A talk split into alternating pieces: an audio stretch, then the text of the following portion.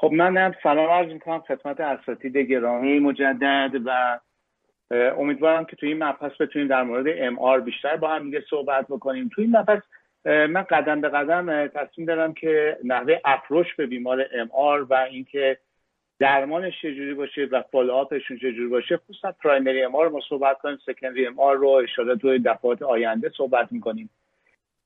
اسلایدی خدمت گذاشتم رو می‌خواستم تاکید کنم که اساتید همکاران خیلی بهش دقت کنن.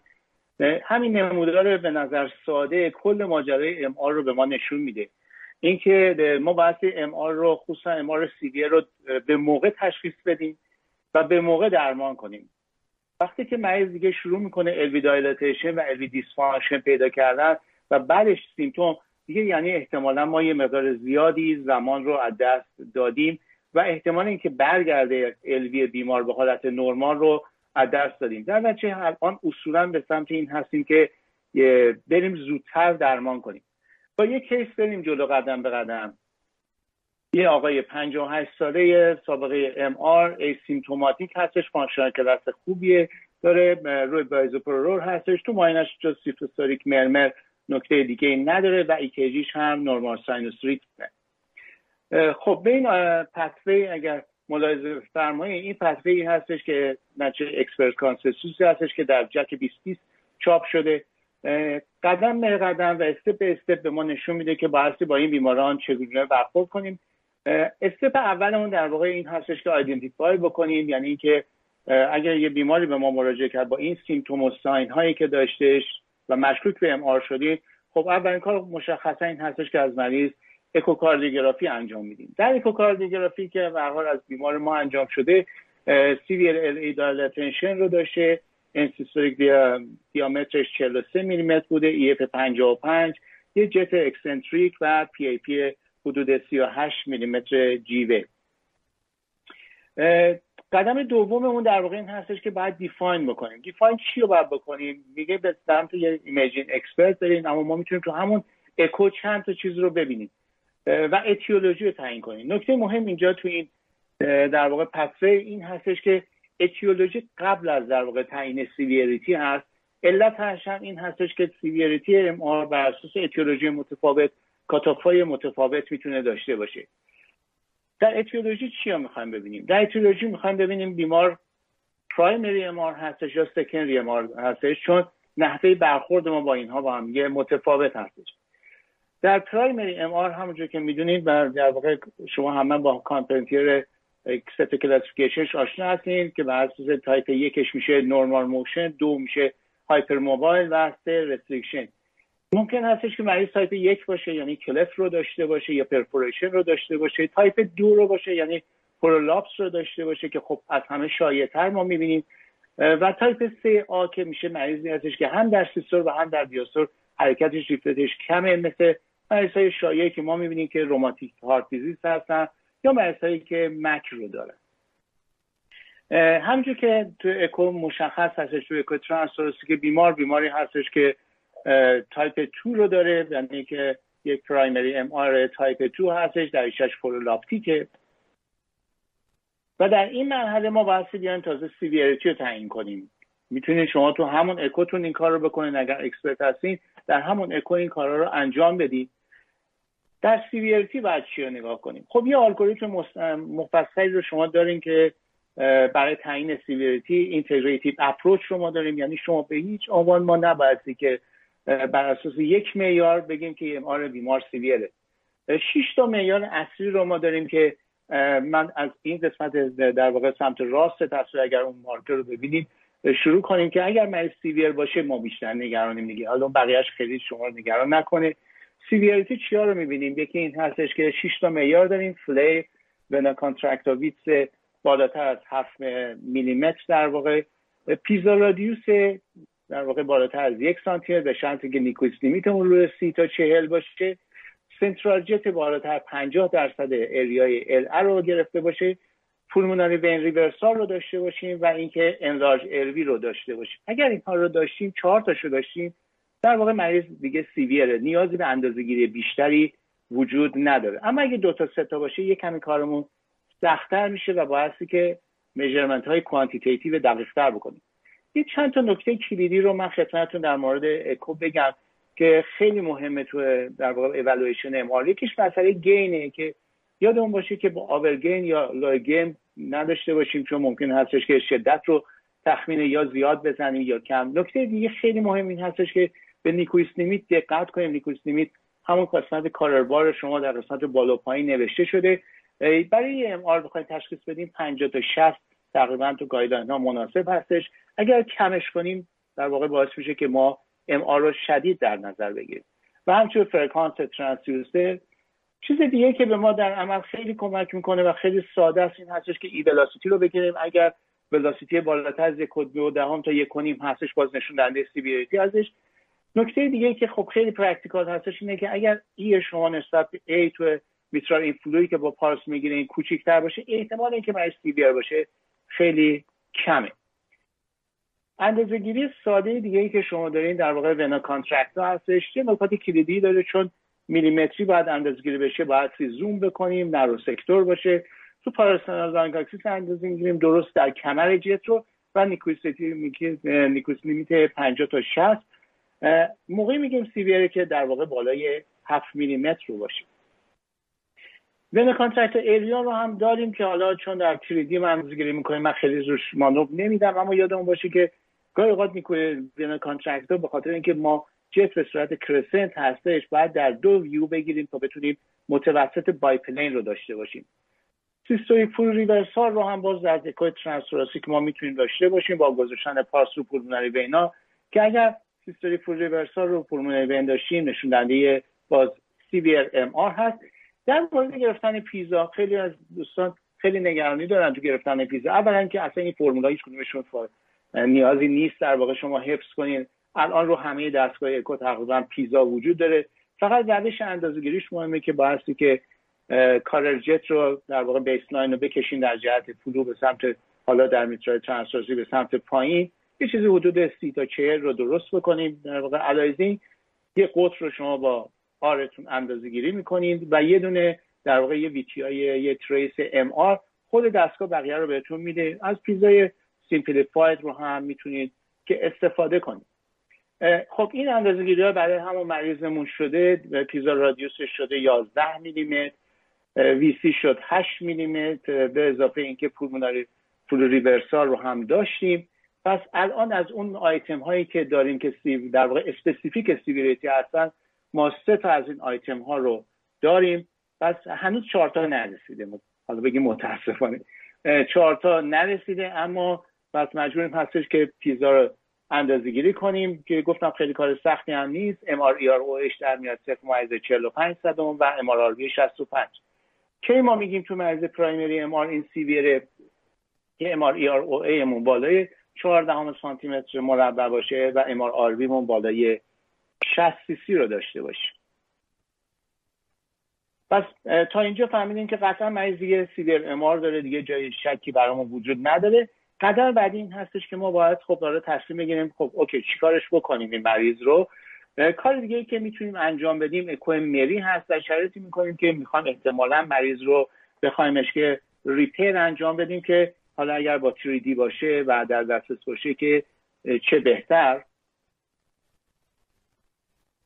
و در اینجا هستش که باید تصمیم بگیریم به درمان. اینجا نقطه کلید ما هست. یعنی اینکه دیگه وقتی severe MR رو تشخیص گذاشتیم باید ببینیم چیکار کنیم. اولین کارمون هستش که ببینیم یعنی زنان تو کدوم stage ه خیلی این stage ها خیلی شلوغه اما خیلی راحت خدمتتون بگم که stage یک مریض هستش که فقط ریسک MR مثلا یه prolapse داره اصلا MR severe نیست. progressive اونه هستش که مثلا در حد moderate MR رو دارن.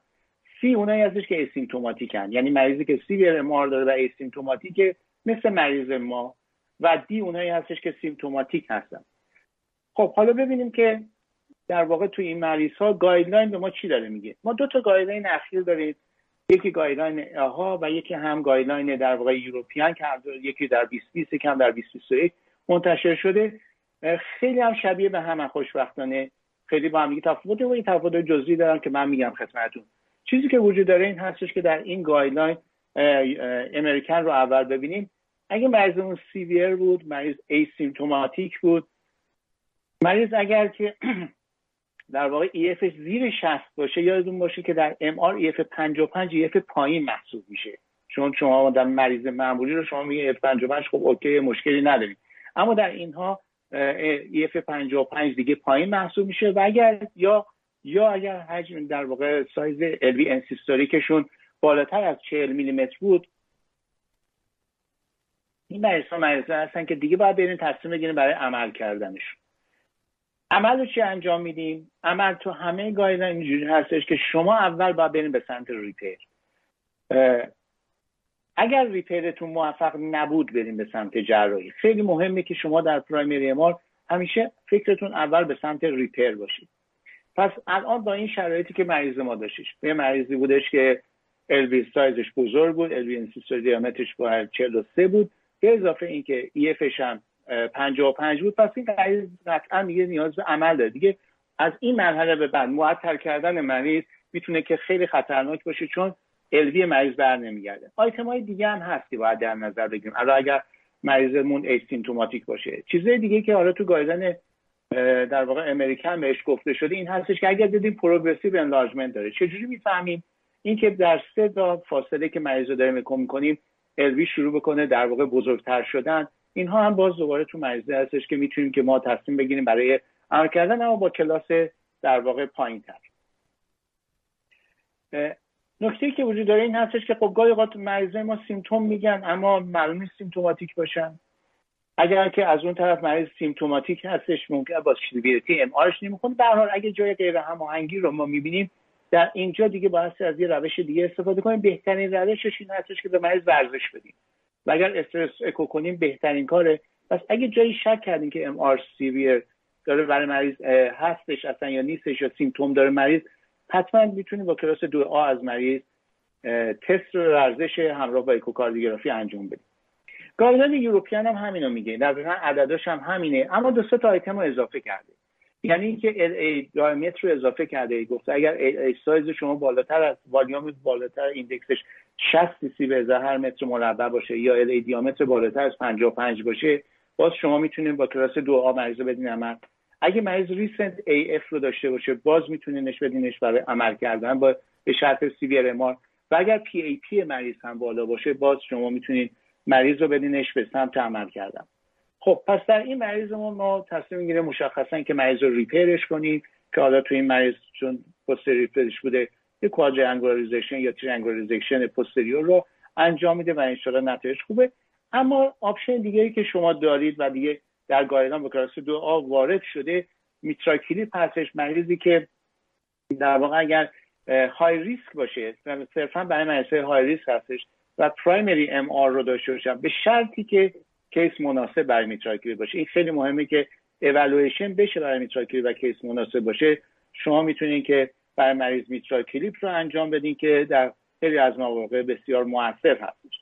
و در قدم آخر follow-up ه حالا فرض کنید مریض ما به عمل نکشیده بود. مریض بودش که LV اش خوب بودش.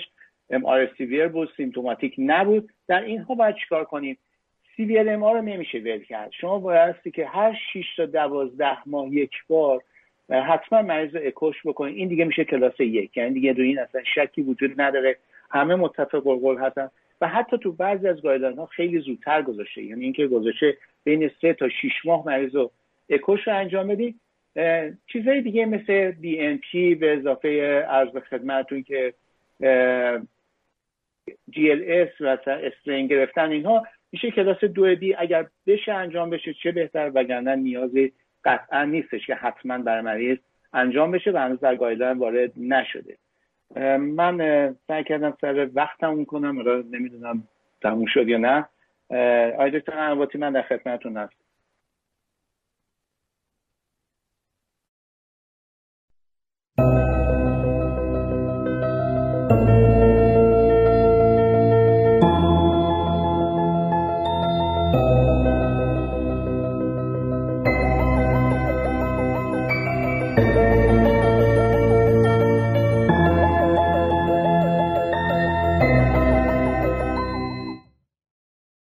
تشکر می‌کنم از استاد صاحب جمع به خاطر ارائه بسیار خوبی که داشتن.